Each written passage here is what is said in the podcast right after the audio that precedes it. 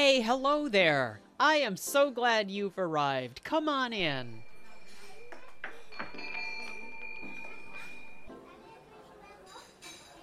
Welcome to Here's Hoping, my imaginary coffee shop, where good conversations are always on the menu. Our special today is the animal question, a delightful combination of imagination infused with a light marinade of curiosity, all served together in the context of a great conversation. Animals ignite our imagination this renewable organic resource in our lives that can bring respite during even the most challenging times. And when mixed with curiosity, each unique serving of the animal question can delight us and even remind us that we're not alone in the world. Today, our special animal question episode comes from my guest, Anna Morgan. I'll get your order started right away.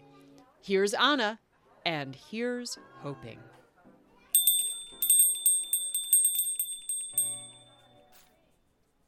If you could have a conversation with any animal in the world, which animal would you choose and what questions would you ask them? Um, I would choose an owl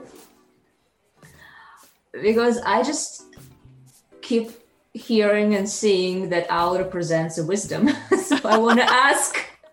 It's like a Buddha in an animal world. So I really want to ask a lot of questions. Uh, why it's a symbol of wisdom? What's the that bird can see that other couldn't?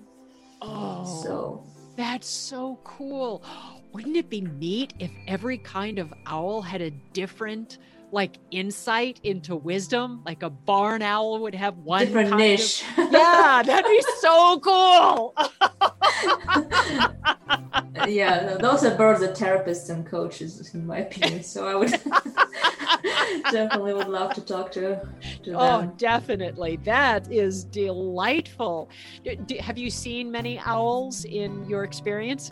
No, I'm more like in the city, so not really but a couple years ago i went to vermont in um, our festival and i yeah i saw some beautiful beautiful birds wow Gorgeous.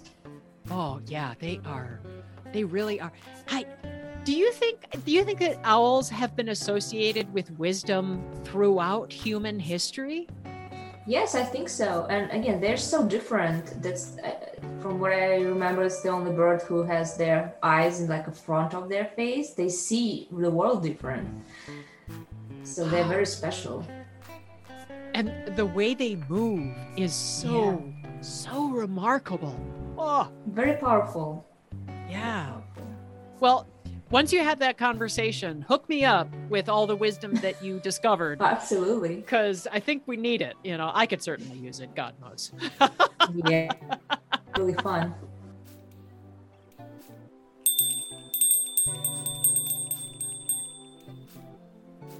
Have you ever heard an owl at night?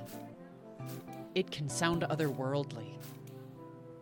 Seeing an owl turn its head to see everything around it, to see who, who. See what I did there? what animal would you talk with? Swimming beside them in the water, soaring through the sky, riding thermals up in the air, running through the grasses, leaping across mountains, diving through currents of the river? What would you ask? Wherever you happen to be in the world right now, whatever environment you happen to be in, whatever weather is around you, I am so grateful that you shared part of your day with me.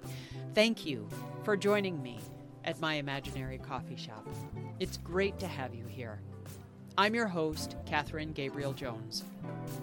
Whether you are a regular at my imaginary coffee shop or this is your first visit, I hope you have enjoyed your time here with me. Please click subscribe or follow me on your favorite podcast platform so you never miss an episode. If you're able, consider sharing this episode with a friend so that other people can find their way to my imaginary coffee shop.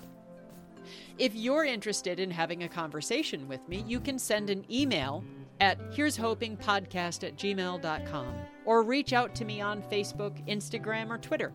There are links in the show notes. Music for Here's Hoping has been composed and produced by Seth Jones. Thanks, Seth.